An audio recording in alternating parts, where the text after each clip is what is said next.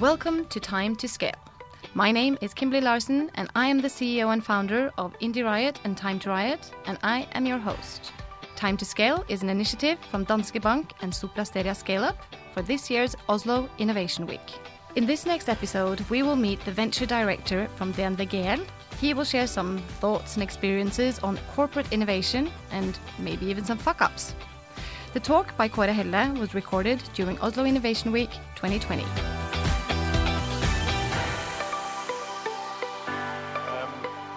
I thought uh, my role now is to try and initiate some thoughts and some of, share some of the experiences that we've had and I personally have had uh, in the large corporation that we are. The DNV is a big and old traditional Norwegian corporation, which is global reach and lots of good stuff about us. Uh, we won't uh, indulge in that. Um, I, I worked in this company for most of my professional career, so I have no experiencing uh, what it means to start a new company from scratch. But I have tried to start a few companies or a few initiatives internally.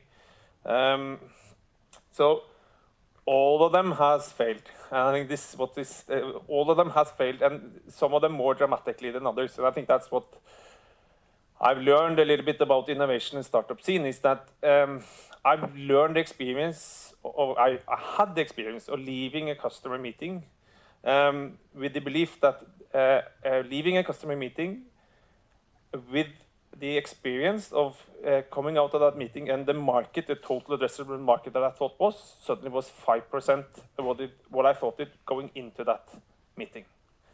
And I reflected on that at that time saying, these discussions that we had now, I could have had a year before. There was no showing of uh, prototypes, there was no showing of functionality, there was no showing of any tech. It was about exploring the potential for the idea that I had.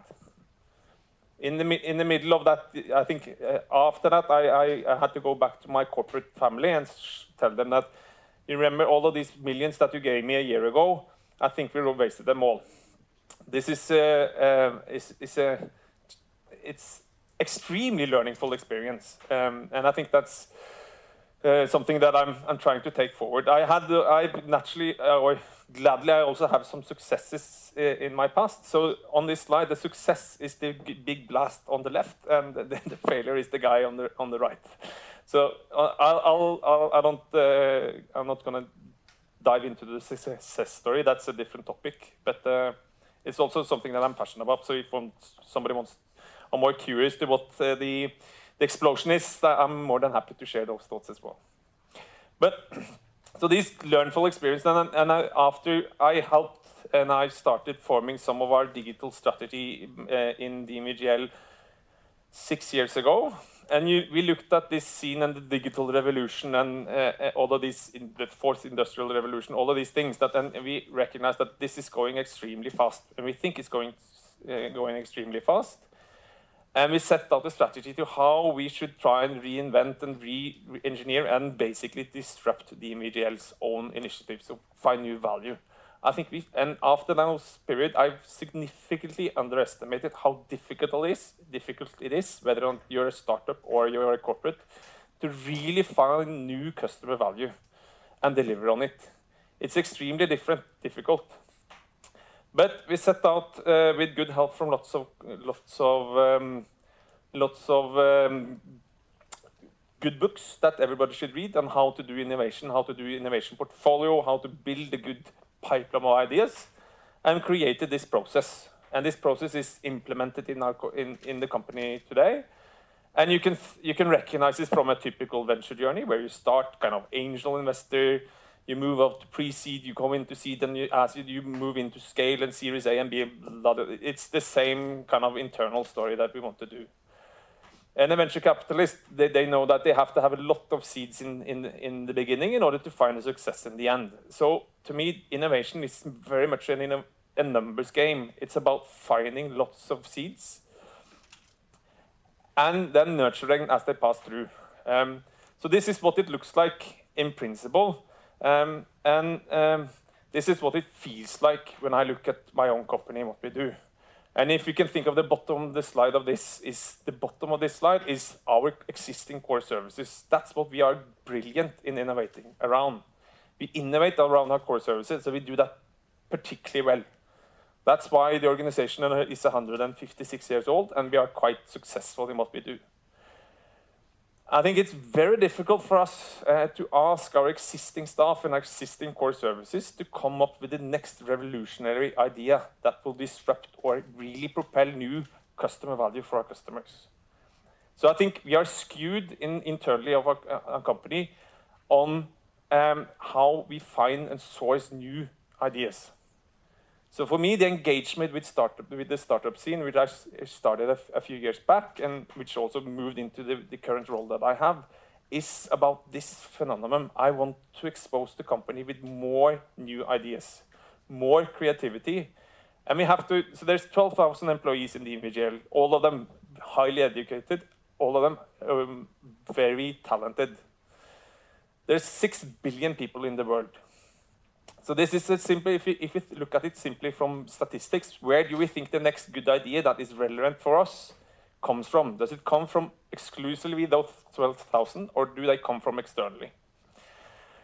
So in order to kind of, um, uh, if you notice this slide, now just the one topic, you can see that we start with a few ideas, but we are actually quite good with taking them all the way through. And this is what I did that time when I came out of that customer meeting in Aberdeen.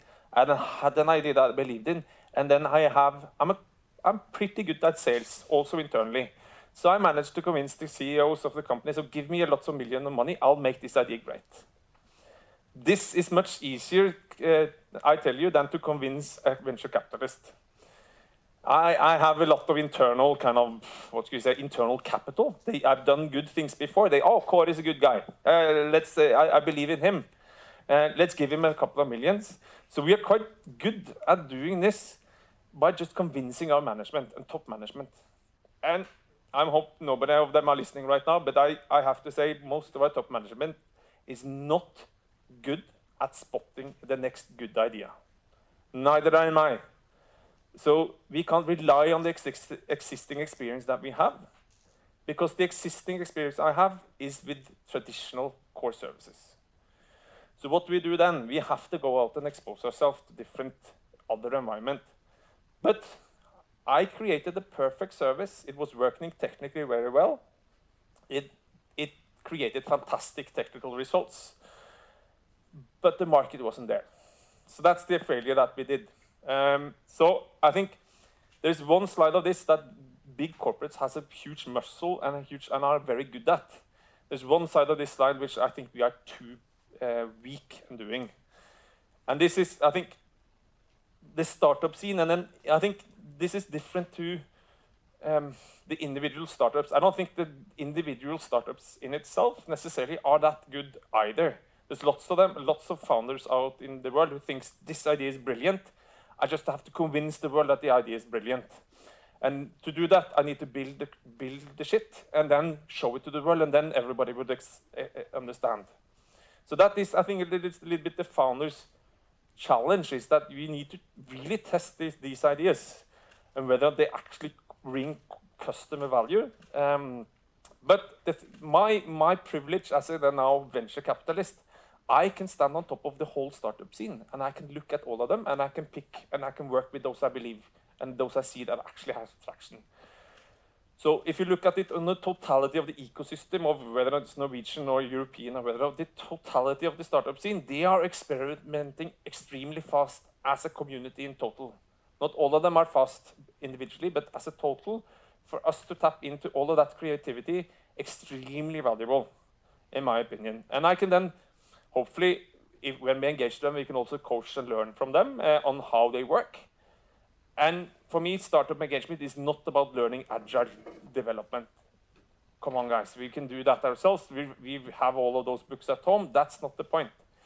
We need to build on statistics and the numbers game. It's a numbers game. Innovation is a numbers game. When we find something that we think is really valuable, then I believe in the, in the extreme powers of partnerships. Because one, big corporates um, has, as I said, I can convince a few few CEOs in the company, and they will give me a few millions, and we will execute. And we will execute almost to brilliance. Uh, and too, too perfect sometimes, but we have that capability.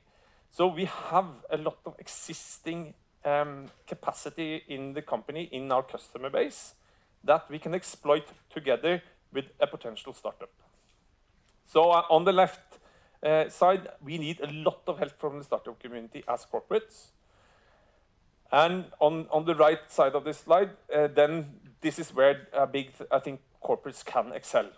And I, I hope that we can avoid this a, bit, a little bit this uh, stereotype of David versus Goliath type of thinking. I, I don't think sometimes the, these startups should disrupt the big, uh, and I think that's that's how it will be.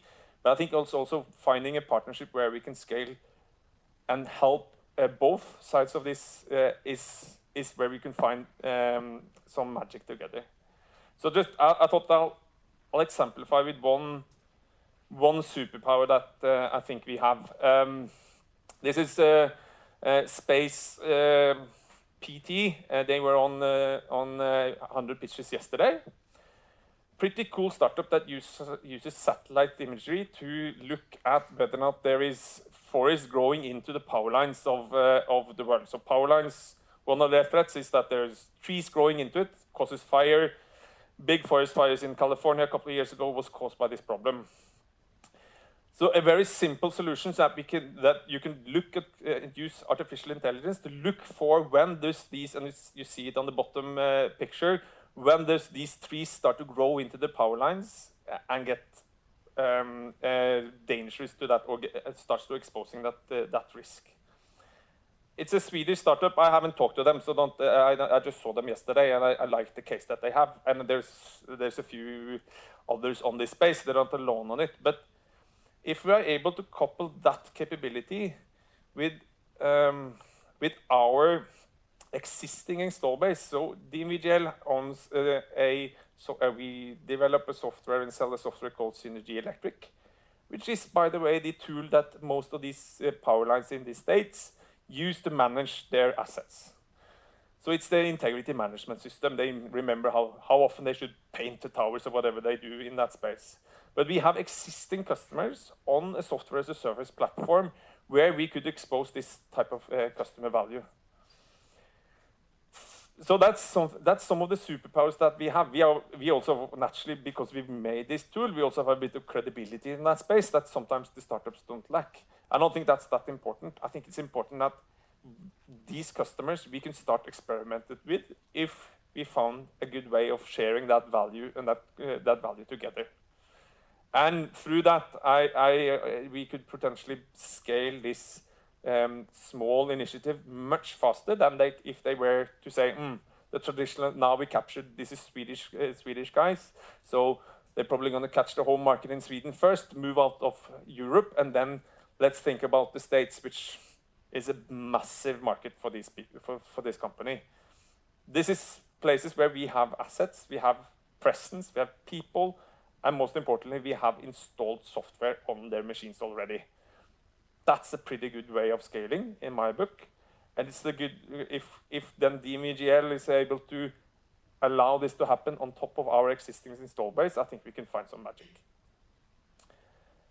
Finding these cases is extremely difficult. Finding them, uh, and that's my job today. I'm trying to find them and figure out and figure where does these two kind of um, needs align and where we can find together. Um, but I think if we can find them, when we find them, I think it could be extremely powerful and extremely valuable for both parties. So that's my initial thoughts. Thank you for listening to Time to Scale. Make sure to check out our episodes on YouTube as well. Look for Time to Scale. The entire podcast has been recorded at Epicenter Oslo and is edited by Ice Cube Media.